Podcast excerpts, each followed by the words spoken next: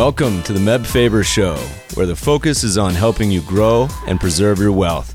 Join us as we discuss the craft of investing and uncover new and profitable ideas, all to help you grow wealthier and wiser. Better investing starts here. Meb Faber is the co founder and chief investment officer at Cambria Investment Management. Due to industry regulations, he will not discuss any of Cambria's funds on this podcast. All opinions expressed by podcast participants are solely their own opinions and do not reflect the opinion of Cambria Investment Management or its affiliates. For more information, visit CambriaInvestments.com. Welcome, podcast listeners. We have an excellent show for you today. It is Wednesday, January the 30th, 2019. Our guest is an entrepreneur, early stage investor, philanthropist. He is the president of the Family Office Association, where he's also the co founder of Revolutionary Clinics, up to all sorts of stuff. Currently spends most of his time leveraging abandoned mill buildings in Massachusetts to aid in the fast expansion of the medicinal marijuana industry. Very cool. We're going to talk a lot about this. This is one of our, might be final in this series of cannabis investments. I don't know. If you guys got any more good guests, let us know. But would love to welcome you to the show, Ryan Ansin. Hello. Thank you very much for having me. So, Ryan, I got to meet you in Las Vegas, and I thought one of the more thoughtful speakers. And so uh, I thought it'd be a lot of fun to connect and chat a little bit because your background is pretty wide ranging, similar to mine. But would love to hear a little bit about how you got your start in this world of cannabis and investing and operating and everything in between. Sure. Thank you. It's been an odd serpentine path into the industry, around the industry, as most of my life has been as an entrepreneur. And so this one has been quite interesting. I grew up in a family where the discussion about the legalization of cannabis was always part of our dinner table conversation because of the social justice issues around the industry. And so it was always present in my life that this should be legalized, that it didn't make sense for it not to be. It doesn't make sense, for example, for someone to be disallowed to get a student loan or be able to buy a car or get a job because of having small amounts of marijuana. So we always spoke about it quite openly. And I started investing in the industry about four and a half years ago, maybe bordering in on five just as part of a generalist private equity and venture capital portfolio, looking at some of the picks and the shovels, the tech plays that were starting to emerge back then.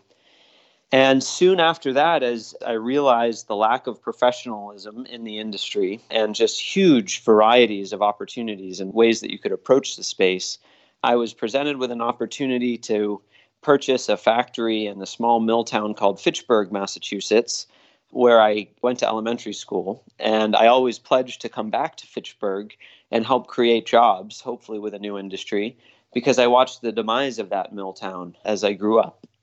My family was involved in the shoe industry for a few generations, and when we moved manufacturing over to Asia, I was in a position where I had a firsthand view of what happens in post industrialization times. So I had always wanted to come back to Fitchburg. I love the community there. And it was really meaningful to me to take a look at this asset, this uh, piece of real estate, a 250,000 square foot facility. And I originally thought that it would be perfect for vertical farming. It was a, a time in New England where the farm to table movement was gaining traction and seemed to make a lot of sense. So I flew out real experts in, in that industry, and they all looked at the building and gave it in between a C minus and a B minus because of relatively low ceilings compared to what they would have liked, poor loading dock space, inability to access the highway within a short number of minutes. But they all said, you know, medicinal marijuana in Massachusetts is becoming a real thing. This is the beginning of 2015. If you don't have any moral qualms with it, you might want to look into that. And so I expressed to them that I'd likely get more use out of basil, but I'm happy to utilize this asset for the medicinal cannabis industry and hopefully evolve into the adult use as well back then. So it started off as a passive real estate investment. I ended up getting the great fortune of helping the city of Fitchburg refine their regulations a little bit, working with a really great group of people just giving my opinion on what would be realistic and useful for the community so that Fitchburg could become the most attractive community in Massachusetts to cultivate in, not necessarily to dispense in. And so I tip my cap to all of the thought leaders in Fitchburg who have created this opportunity for the town's revitalization. And it's been a real pleasure to go from a passive real estate investor to an active one to helping to start revolutionary clinics in that space with a great group of co founders and then to professionalize from there. So we're now just over 100 people in the organization. We'll continue to hire, and we're projected to be over 250 by the end of 2019, along with a kitchen, a full lab, three dispensary licenses in the metro Boston area, which has been really exciting, and a really robust wholesale line of business as well, inclusive purposefully and as part of our model of the economic empowerment license holders so that we can be as helpful as possible to early entrepreneurs who don't have millions and millions of dollars to create a vertically integrated license, but allow participation in the industry nonetheless. So, from real estate to operations, and I continue to invest across the industry. So, it's been quite a nice combination. So, unpack for me a little bit about it's an interesting concept. So, the way I understand it, it's almost like a vertically integrated. Are you guys doing everything from growing the flower to extraction and distribution. Tell us a little bit more about Revolutionary and where y'all fit in the ecosystem. Yeah, happy to. So in Massachusetts, there were two unique elements of the industry, and we'll speak more broadly as this podcast continues on the state by state nature of this really interesting space. But Massachusetts had two unique elements. One was that you needed to start out as a not for profit which created all kinds of hoops that one needed to jump through and and work towards to stay compliant and to align with the interests of the voters when medicinal marijuana first passed. And then you also needed to be vertically integrated. And some states force you to be vertically integrated, some states disallow you to be vertically integrated. And every aspect will have great ramifications or robust, serious ramifications on the margins and, and on the nature of your business and how you're going to generate profits. So, Massachusetts, being a vertically integrated state initially, we were forced to do it. And that's one of the many reasons why Massachusetts industry has moved so slowly is it's really difficult to attract capital in this space even when you're part of a group in Massachusetts, part of some of the best uh, organizations in the state, still hard to attract capital. And so, for most people to raise 10 to 50 million dollars, really in that range, to create a vertically integrated enterprise was too big of an amount. So, most folks, and I say most, about 85% of people who started licenses in Massachusetts didn't make it to the finish line. Some of them are still working hard to open a dispensary or be a part of one aspect of the industry. Now that with adult use, you no longer need to be vertically integrated. We are, and we're thrilled to be we have the space in this 250,000 square foot facility. We have great partners. We have great investors who had real estate coming into this operation. And so we had greater access to high quality real estate in the metro Boston area than others. And so we do the whole thing, Meb. We deal with our own genetics, which is a huge task. We then have about 80,000 square feet at this point of cultivation space, so canopy they call it. We have a full kitchen. We have a wonderful kitchen staff, a wonderful lab staff. We're working with both CO2 and ethanol in our facility. We have brought in an incredible CMO and a, a branding and marketing team under him to create a series of sub brands, which has been really important, especially for our wholesale side, because Massachusetts is so juvenile in its nature that the far majority of groups who are wholesaling are wholesaling store brand product. And if someone is starting a dispensary, let's say in in Medford, just to throw an example, and they're wholesaling from somebody in a town just next door, they don't necessarily want the name of their competing dispensary on the product. Yet, for your patients and for your, your clientele on both the med and the rec or adult use side, it's important to have a real variety. And no one can be the best at everything. You can't possibly be.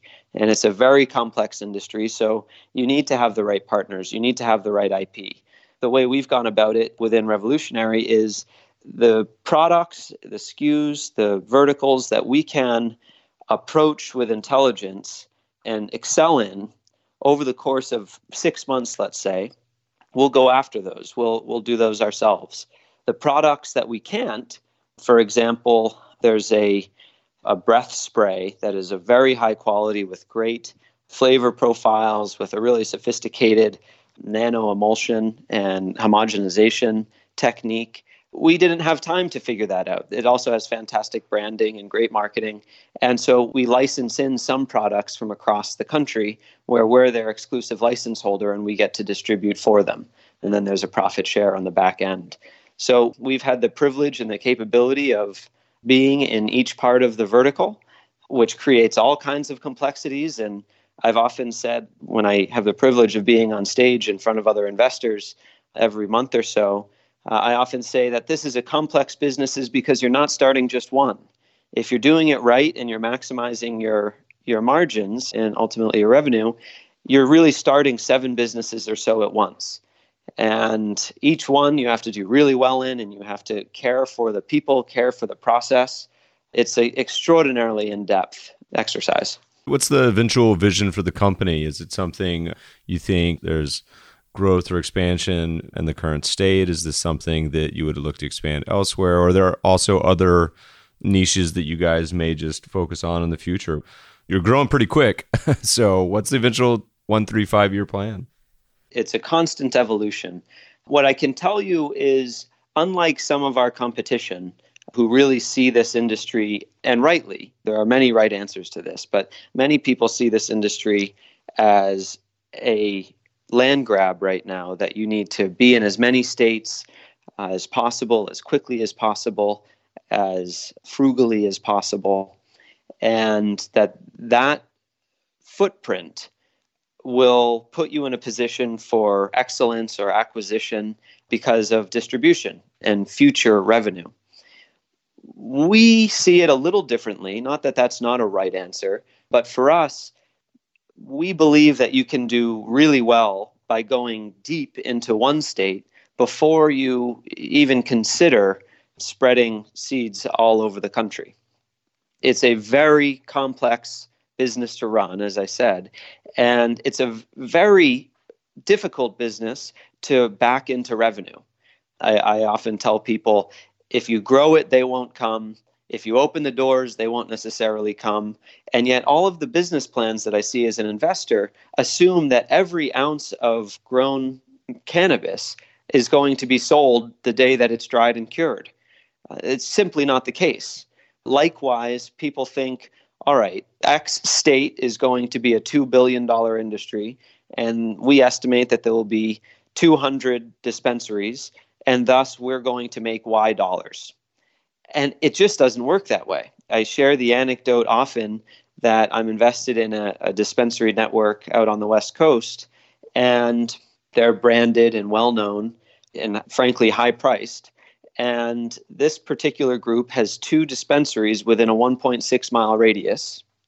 So 1.6 miles away from each other, there are two dispensaries. And dead center in the middle, there's a third dispensary, unbranded, it's actually a legacy dispensary. It, it, had been there for years and years prior. When I went right around lunchtime to assess how these dispensaries that I was invested in were doing, the group that was branded and, and what I think of as well run, at point A, they had 100 people shopping right around 1230. At point B, 1.6 miles away, they had 60 people shopping. So now we're at 160 in, in this series of dispensaries. And dead center in the middle, with nearly the exact same product, you had three people shopping, all within 30 or 40 minutes of me seeing these things. So 160 versus three. Same product. The one in the middle actually had about 15% lower prices, and yet there were you know there was a tiny tiny fraction in the one in the middle so i share that anecdote with people to express you know you can have high traffic counts you can have parking you can have a nice staff you're of course going to have high quality product because, quote, everyone has the best. And yet they still won't necessarily come, they being the customers. So I get really nervous when I look at these business plans that too quickly spread themselves too thin, both with time and capital. So let's go back to your question. What do we plan to do? We first plan to really excel in Massachusetts. And what I mean by that is being present, being available for all of the customers in various categories. Uh, we're med only right now because Somerville and Cambridge, where our first dispensaries are, haven't flipped or haven't transitioned to adult use yet. We anticipate they will in Q2 and are helping to make sure that there are responsible regulations to do so, as well as inclusive regulations. So, really important to us there. Meanwhile, we're creating a significant wholesale business. We want to make sure that the products that we've invested serious time, thought, and capital into are available for folks across the state. And so we're working with many dispensary partners, both economic empowerment, social inclusion, as well as everyone else who's trying to get into the space. As I said, there was a huge pent up demand of people that were trying to to raise money to do the whole thing to be vertically integrated. They didn't do that over the course of five years, and so they're settling for a few dispensaries, which we're thrilled. It's hard to make money in this industry, and so if people feel like they can be really good at retail, we'd love to support them. So we anticipate being a big provider of wholesale product here in Massachusetts. So that will bring us through profitability and we'll be able to continue to invest in the things that we care about and as we do that, there are a couple ways that we can look across the industry or across the country in order to participate in other markets. Some are technology driven, some is real estate and licensing driven. I don't necessarily believe in spending the huge amounts of money that some of our competitors are spending to purchase a lot of these licenses because I don't believe that there's an economic rationale for some of the states that are referred to as limited license states for them to stay that way. I just don't see the economic rationale as to why a government wouldn't increase the licenses should it be economically rational. I do see that happening. So, in a state like Florida, which does have expansive uh, an expansive nature of their licensure, I think that it's an exciting opportunity, but I wouldn't spend $30 million or $50 million, or I think there was one that was sold for $87 million. I wouldn't spend that kind of money on the license. So we look at it slightly differently. We're a frugal bunch of people, even though we're many millions of dollars into this deal. We look at this industry as how can we responsibly allocate resources so that we can continue to grow our business and do so responsibly with an eye on generating profit we all got involved in this industry for partially so that we can continue to grow and continue to give money away and continue to care for the people that we want to care for. It sounds like this is a combination of self-funded but also picked up some investors. You know, as someone who's been experienced in the space, you've probably seen quite a bit of, you know, an evolution over the past 5 years. Maybe talk a little bit about your experience investing in cannabis companies mainly what's your framework? What do you look for? What are some of the biggest landmines to avoid over the past five years?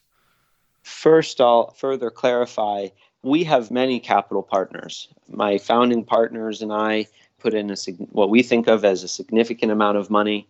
And since then, we've built a cap table of individuals who have been really excited to participate in a company that's responsibly run that's not throwing caution to the wind. And we've built that cap table with an eye on who or what roles are really necessary at each stage of the company. So we worked with a great horticultural supplier at the beginning, and we continue to, but they were heavily involved in the vision of building our factory, and they ended up participating financially as well.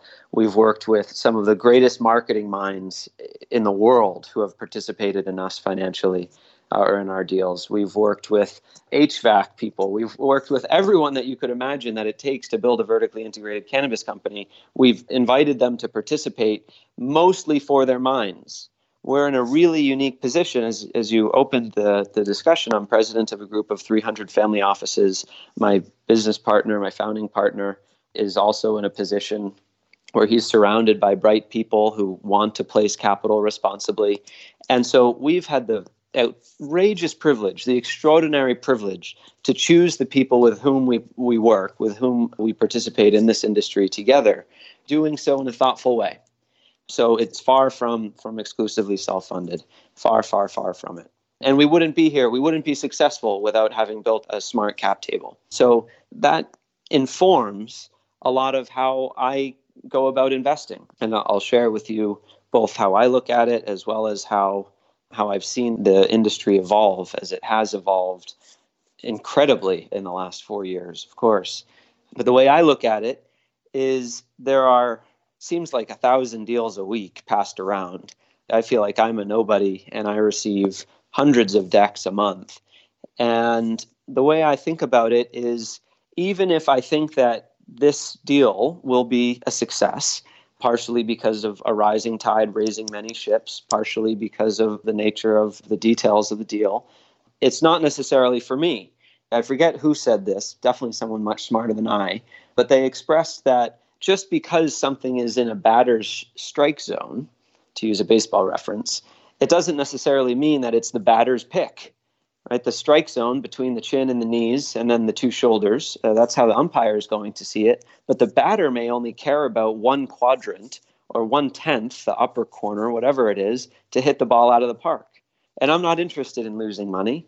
And so that's how I look at this. If I say no to a deal, it's not that the deal is not going to be successful by any stretch of the imagination. It's just that I can't maximize my ability to be helpful to the company, given whatever skills or capabilities that I have to really be a great fit for that.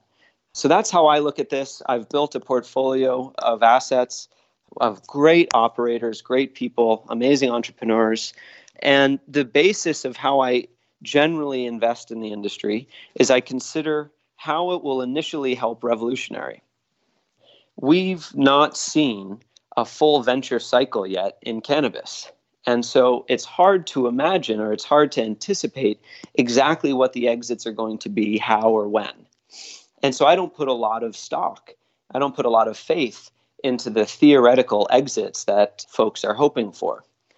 So, in order to protect myself, most of the things that I invest in have an immediate or, or really short term return for myself and for the investors within Revolutionary because it optimizes our operations or informs how we're going to optimize our operations. An example of that is I've been hopefully helpful. You can talk to the CEO and, and confirm, but I've worked really hard to be helpful to a group that has automated trimmers for post harvest cannabis. And no one would really have thought of this if you didn't know the industry well but trimming, hand trimming, is a huge pain point in the industry. And so when I looked at that and I considered the pain point and the nature of trimmers being hopefully well paid because they're critical, and they are in our company, but generally lower paid than other folks in your company.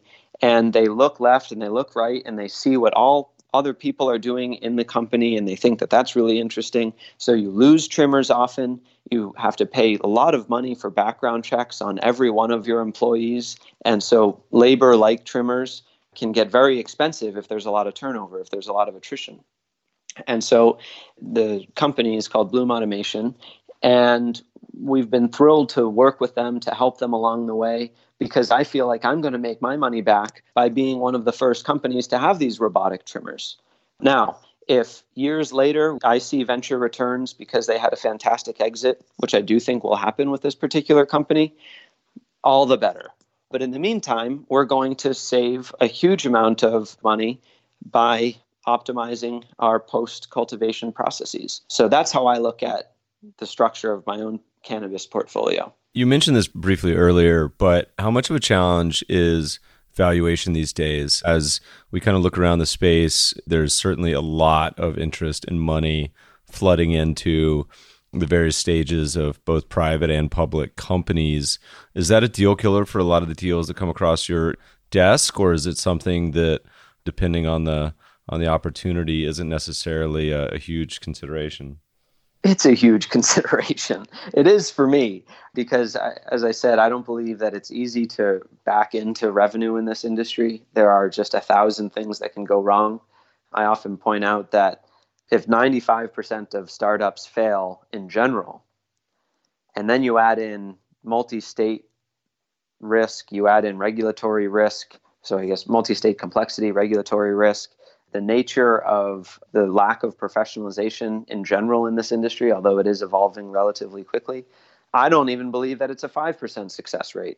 So the risk adjusted returns, when you do the actual calculation, don't make sense for these astronomical valuations. Now, there's certainly a bifurcation between public sector and private sector valuations, why and how they get there, and specifically why I'm nervous about each of those aspects. On the public side, I think most of these companies are valued so highly because there's a theory that after one harvests all of the product that they've been funded to produce, right? people value companies at two to three year out EBITDA. There's a theory that once you grow it all, that it will all sell and in many cases, a lot of these public companies are coming from Canada. And so they're considering selling out of country. So Argentina or Germany or, or Australia, any of the countries that have legalized and are, are open to imports. I look at that scenario and I think, boy, Germany's full of brilliant engineers. Why wouldn't they create their own industry? Argentina and Chile have incredible sunshine. Why wouldn't they grow their own product? Why are they going to continue to import? And thus, the metric of valuing these cultivation facilities, these cultivation companies in Canada, off of forward looking EBITDA generated from or calculated by the amount of funded capacity they have, it seems crazy to me because I don't think they're going to be able to sell it. So I put a huge discount on that. In the private market, it's somewhat similar that each state comes online, they look at the other states and they think, well, if they could do it, then certainly we can. But they're not considering any of the operational complexities. They're not considering incredible dilution that generally comes as people progress in these companies. So I, I effectively am waiting for a lot of these assets to go on sale when the general public markets flatten so having nothing to do necessarily with the cannabis industry, but I think we're all waiting for a, a, a more general macro correction. Liquidity will then dry up. A lot of these companies that have raised money at astronomical valuations won't hit the revenues that they were projecting, that they convinced people of. And so there will be a sell off at the same time that they need capital to upgrade their facilities, for example. So I think that there's going to be, both on the public and private market side, I think there's going to be an incredible fire sale come six to 12 months out from now. Interesting. Yeah, no, it's funny. I, uh, when attending that conference in Vegas, I'm a quant, but I, I like trying to be informed and have a pulse of what's going on. I remember there was, there was a speaker who was talking about the public equities, cannabis equities. He's like, you know, you just can't use valuation to evaluate these companies. And my jaw just kind of dropped and looked around because I said, this has echoes of the late 90s to me, the feeling where people said you couldn't value internet stocks based on traditional metrics. You had to use some newer era ones. Yeah, similarly, I think I shared this on stage in Vegas when you were in the audience, but the disclosures that one needs to go through to go public here in the States are astronomical, thousands of pages. And the disclosures for a RTO, a reverse takeover in, in Canada, are very, very limited comparatively. And I have a real problem with that. Within our company, we work very, very hard to generate a sense of transparency. This is a new industry. People want to see what's going on. People need to understand what's going on. And so we work hard. We have monthly email releases, we have quarterly, very in depth meetings. And people say, I've never been a part of a company that has been this transparent. We say, well, we're, we're purposely that way. On the other side of the coin, you have these 15, 20 page RTO disclosures that I think are often just short of fraudulent. And to not be able to hold people accountable for what they've said is a real complexity in this industry. I simply don't believe in it, in treating investors that way. And I especially become nervous about what happens to the retail investor that believes all of what they're hearing and they overexpose themselves in this particular industry because of claims that are being made. And what happens on the back end of that? I simply don't want to be a part of that aspect of this industry. You come at it from a slightly different perspective. You've been part of the institutional world. I know you were president of the Family Office Association. Maybe talk a little bit about how you see other institutions thinking about the space, in particular family offices. Is it an area where people are starting to wade wade into or cautious or in general a lot of interest? What's the general sentiment? There's a huge amount of interest, a huge amount of interest. I think that interest is actually outpacing quality deal flow.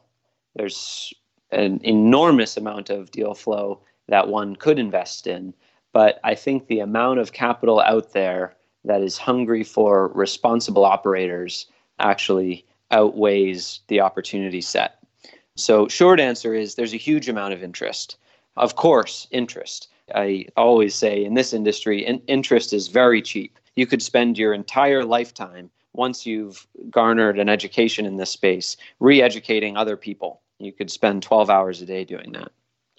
I try really hard to make myself available to family offices to give them a few lessons, a few questions to ask folks that will help separate the weak from the strong and preserve capital in the future because it's very dangerous and most people don't do nearly enough diligence.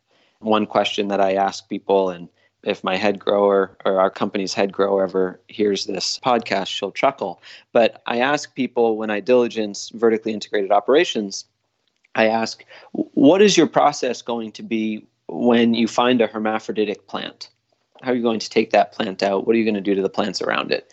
And there are many answers to that question, but nine times out of 10, I receive the answer, well, our grower is going to figure that out. I said, well, have you hired your grower? And they say, no, no, no. We don't want to spend the money on our grower too early because we're frugal folks. And I say, well, it's good to be frugal, but how am I going to trust a company that doesn't know what they're going to do with such a massive operational issue? And if they don't see that, then we're not going to see eye to eye. So I have a list of questions like that that I share with family offices even if I can only give them five minutes instead of the hours and hours that they'd like to have, I give this list to separate out folks. But there is an incredible appetite and a nearly insatiable appetite at this point for high quality deals from the family office community. And that has evolved. In the time that I've been looking at this space, we've gone from family offices they could refuse to get out of bed for anything less than a $10 million check in any other industry, but they still start out in the $100,000 range within the cannabis space, which is really interesting. It's such a, a small amount of money compared to how they typically operate, and yet they still start at that basis. And so 2014 to 2016, what we often saw was I would hear people say, We're in the staying wealthy business, not the getting wealthy business. I have no interest in that. I don't want to be handcuffed on Thanksgiving night. Whatever people would say, there's just no interest. And then I started watching of the 300 or so family offices at FOA, I started watching about 1% per quarter go from no way, I have no interest to, all right, maybe something not plant touching. It's an expression in the community that people felt much safer in a data play, a technology play, possibly leveraging their real estate to put a dispensary in or something of that nature. But they wouldn't want to be in an industry necessarily at the beginning of this legalization period that we've been a part of. They wouldn't want to be in a company that was plant touching, that was cultivating, that was creating products. So they would do anything that they could to get around that. And so they'd put in that $100,000 check. And a quarter later, three to four months later, they wouldn't have walked away in handcuffs. They would see that the operators hopefully were responsible and, and working towards the goals that were in, in the presentations. And their friends or family members would say, You need to get involved in this vertically integrated license or this multi state license. And they'd start to look at it because of their experience going well the quarter prior. And the industry has really picked up steam. So going from that in 2014, 2015, where the big checks were $250,000, A friend of mine was very involved in one of the first big funds for the industry, which capped out at a $92 million fund. And I forget the exact numbers, but the hundreds and hundreds of phone calls. I think he had maybe a 2% hit ratio to amass the $92 million, and the average check size was 150K. It's an enormous amount of work. Now, fast forward to October 2018, up in Canada, when the RTO wave was at its absolute peak, I had friends that were doing reverse takeovers to go public that were being approached with seven and eight figure checks in the hallway from people that they didn't even know. It was a moment in history that I, as a young guy, have never experienced before. Certainly, you hear stories like this in the dot com boom and in technology, but I've never seen anything like this. And it's a particularly unique scenario because in those other major bubbles, the bubble was often led by institutional capital. And in this instance, other than some institutions in Canada and now some funds that are becoming much larger, relatively speaking, 150 250 million dollars being the top you don't have true institutional capital coming in so it's still family driven perhaps it's done through a fund but it's an extraordinary time. Now the public markets did soften a bit over the holidays. They've started to pick back up one by one. It's not as much the tide raising all the ships. They're raising hopefully smarter ships one by one.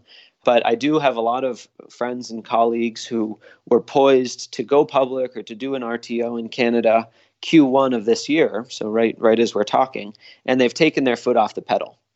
And that's been really interesting to watch because 6 months ago, 4 months ago, 3 months ago, me and, and my board, we were considered crazy that we weren't jumping on this Canadian public market bandwagon.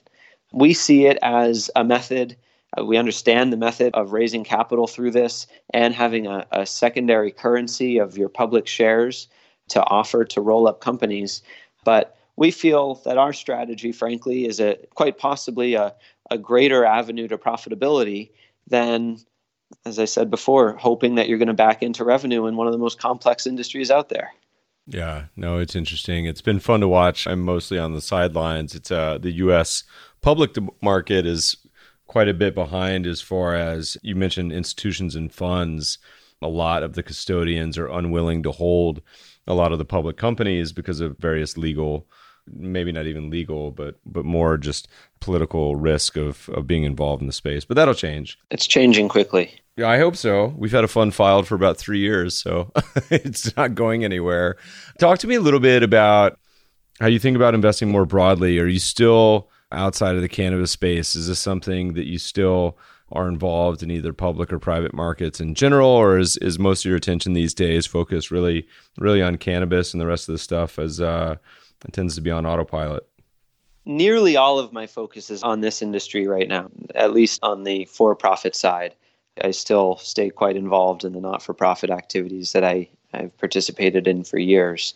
But by being so unilaterally focused on one industry, which is the first time in my life that I've had that opportunity, I have a greater vantage point, a greater deal flow, greater access to other really bright minds within cannabis. And frankly, it's so diverse and so expansive that I don't feel the need right now to go outside of it. I'm investing in a company now that their minimum viable product has a bullseye on cannabis, but they have massive pharmaceutical applications. And that's what I'm seeing more and more is cannabis is an avenue for some of these companies to reach profitability, but they may have bigger dreams, bigger aspirations. And so I've become so limited in my knowledge and thus my ability to diligence nearly any other sector right now. So, really leaning on other friends or family to keep me updated and to accept my apologies for not being able to participate in any other earlier growth stage deals with them. But I like where I am right now. As we start to uh, eventually wind down here, talk to me a little bit about Your involvement with the Family Office Association, I think it's of interest as most of what we talk about on this podcast is about building wealth, but we've had a few guests on, whether from psychologists to journalists and authors and everything, that, that talk about the dual challenges of one preserving wealth, but also how they spend it and spending it intelligently. And for many, that means philanthropy, but many it also means building a legacy, which is challenging. You know, I, I think there was a stat we saw the other day that's really high percentage of many families' wealth is lost by the second and third generation. Are there any main takeaways or things you learned during your involvement with the, the association about families, about how they run kind of their assets that you think are particularly insightful, either as very thoughtful frameworks and processes, or on the opposite, classic mistakes that you think families kind of run into over and over again? Yeah, we may need to have another hour or many, many hours to answer that. There are a thousand lessons. It has been a privilege to be a part first as a member and, and then for years an active president and now a couple years a little bit more on the sidelines. But it has really been a privilege to work with FOA over the years and to see how families function or or don't frankly has been an extraordinary learning opportunity for me again as as a young person to have a vantage point into how hundreds of families bright people well-intentioned people work with each other as well as professionals to do their best to preserve or grow capital because no family is the same. Every situation is very very unique and nothing is easy. I don't think I've ever met a family principal who had a, a negative intention, and yet it's so delicate how you bring up your kids, how you involve your kids, and, and by that I, I could mean a 45 year old kid. Doesn't need to be a seven year old, but how you plan, how you work together, how you make decisions together.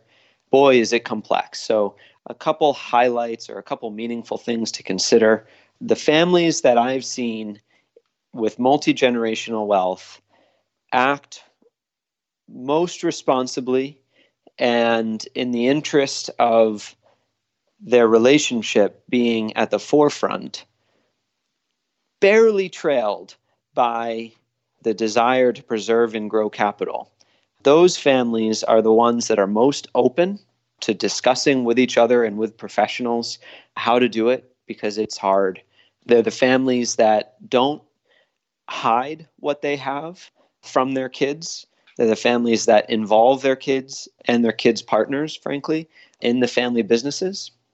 The ones that try to hide it from their kids generally it doesn't work. I, I remember a, a presentation, peer to peer presentation by someone who expressed that in order to keep their kids humble while having a private jet, they always made peanut butter and jelly sandwiches instead of going out for every lunch. And um, I thought that was a little bit um, lackadaisical and not quite as thoughtful as they maybe could have been.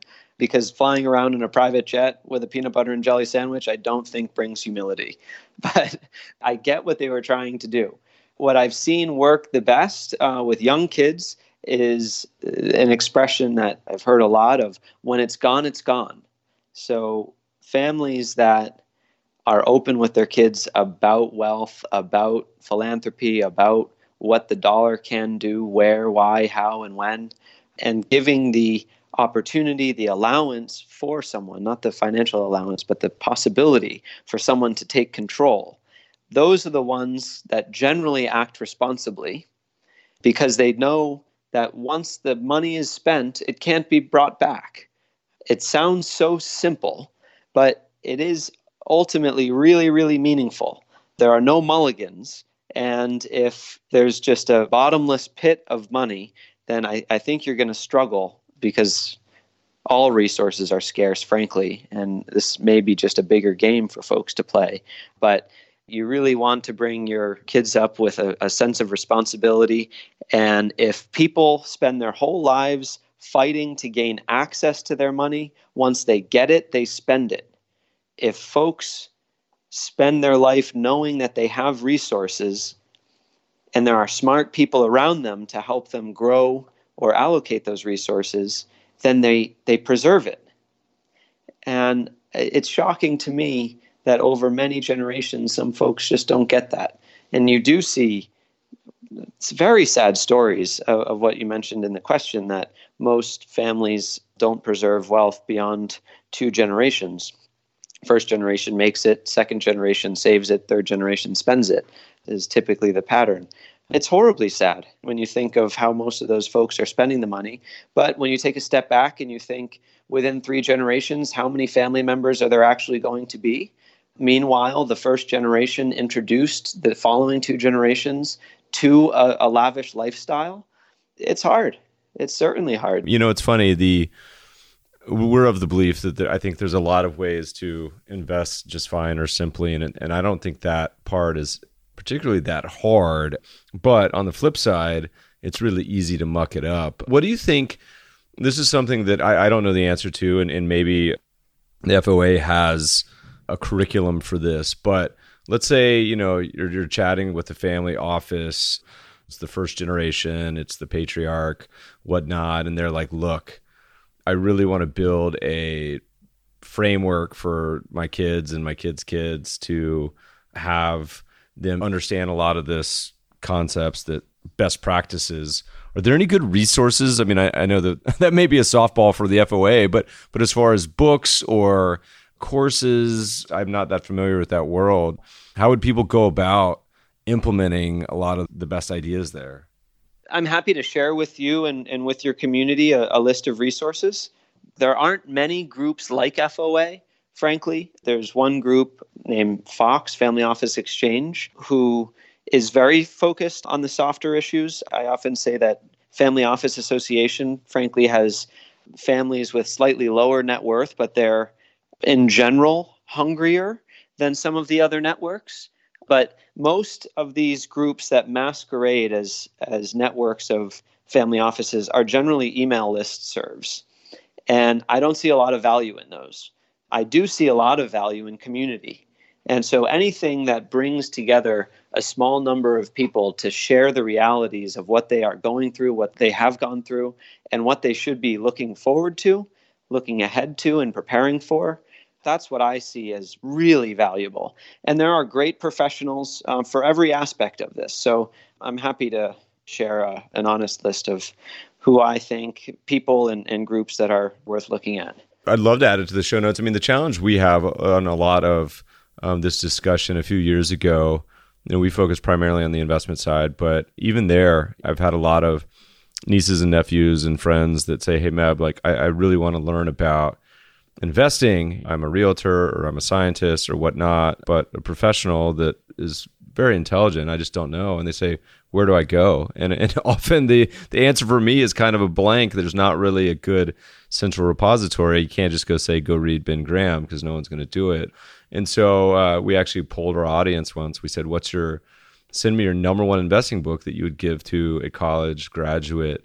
And we got like, I think it was like 300 responses and so it's it's a pretty fractured area, and I think it's probably I would assume it's equally challenging on the behavioral side and the family dynamic side. But I guess if it would be easy solution, then probably everyone would want to do it. For sure, there are of course great resources, but in short, I often share with people the more focused you can be, the better. And that's a really hard thing to do right now because we're all pulled in so many directions. But if you know something really well, so if if your real estate friends are, are asking where to invest, I put it right back on them and, and say, well, what do you know? I think if we all invested more in ourselves to better educate ourselves and better surround ourselves with people that we find intelligent, I'm a huge believer in the fact that you become the balance of the five people with whom you spend the most time with. So you want to learn to invest? Find five people who appear to be very successful, and you can verify that, who you enjoy spending time with, and they enjoy spending time with you, and learn, learn, learn, learn. That's all it comes down to. So I, am happy to opine for much longer. Yeah, no, I think it's good advice. We did an old post. I forget what it's called, but we'll link in the show notes that kind of illustrated how much alpha you would have to generate to make it worth your time if you were spending X amount of hours per week on the investing process. And the, the takeaway was basically that everyone under I don't know ten or twenty million dollars should just index their portfolio and spend time, kind of what you said, investing in yourself and either making more money or working harder or doing other things. Working but, smarter. Yeah, Definitely working smarter. Working smarter.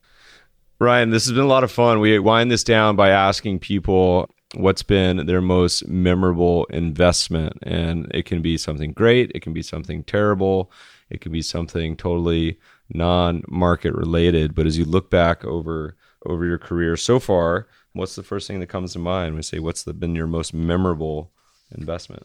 I have a lot of memories from the last few years in the cannabis space that I'd need to wade through. But I'll give an example because it was the first thing that came to mind of one of my favorite examples of how to leverage who you are and what you care about relative to an investment opportunity. So I met maybe four or five years ago two co founders of a company called Trendy Butler, which is a men's clothing subscription box company, uh, similar to Trunk Club or Stitch Fix, one of those. From the outside looking in, that's what it is. It's actually a data platform that helps uh, a lot of subscription box companies autonomously select the goods that they end up selling and sending. So it's really an AI platform. But the minimum viable product was uh, to sell a $69 box of men's clothes, which was in the black by the first box that they sent. And I remember vividly meeting these these two gentlemen and thinking, boy, I think they're going to be really successful, but I have no interest in uh, in a men's clothing subscription box company because I care about people that don't have overflowing wardrobes. And this is just for folks that want to look a little better and have life be a little easier. And so we respectfully parted ways for a few hours. And, and then at the end of a conference, we ended up meeting up for drinks. And um, I told them that, boy, what I think could actually make them more money is if they created a clothing give back loop where every time Trendy Butler sent you a, an article of clothes that fit really well because of their selection platform, that person who received it would put in the box that was just sent a pair of pants or a shirt or whatever that didn't fit so well, and, and then we'd get it dry cleaned and send it away. And Trendy Butler did something along those lines. And we ended up creating a partnership with a group called Orphan Starfish Foundation, who's really incredible, and I encourage everyone to look it up training students in South and Central America, training them up for jobs as they exit the foster care systems and orphanage systems.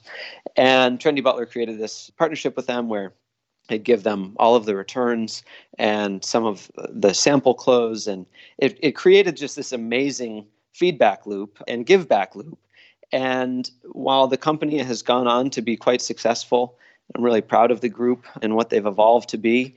I ended up participating uh, fairly significantly in resources and time at the beginning of the company's lifetime. And I look back on that really fondly because I care not for excess in life. And so I didn't like necessarily what they were trying to achieve because who cares about an overflowing closet? I, I just don't think that's necessarily right in our times but they were really open and courteous and excited about an opportunity to take their business model, accelerate it, and do a lot of good. So there's an example. Very cool. It seems like they might even be a Los Angeles based company if I'm looking at the right place, but they are. They are. Well, I'm going to have to go knock on their door and I'm going to go dump a bunch of my unwanted clothes there because that's a that's try that's, try clean it first. Do them a favor. That's my favorite thing to do with my wife's closet. Is anytime she goes out of town, I just pick a few of her least favorite. She doesn't notice, and she'll never notice because she doesn't listen to the podcast. So oh, that's kind. That's how I clean out space. Ryan, this has been a blast. Where is the best place if people wanted to keep up with what you're up to, your thoughts, your ideas, writing, anything else is going on? Where can they find you? I'm a bit allergic to social media, but I'm fully Googleable because I get pulled to speak a lot around the world on this stuff. So I, have started to write a few white papers that I release on LinkedIn, and then and then different groups do pick it up. So you're welcome to just type in my name and cannabis or anything else, and it'll all come up. Great. I'm searchable. We'll add a link in the show notes to your LinkedIn. Ryan, it's been a lot of fun. Thanks for taking the time. Thank you, guys. Listeners, you can find the show notes. We'll link to a lot of what we talked about today, mebfaber.com forward slash podcast. You can find over 130 shows in the archives as well. Subscribe to us on any of the platforms iTunes, Stitcher, and my favorite, Breaker. Thanks for listening, friends, and good investing.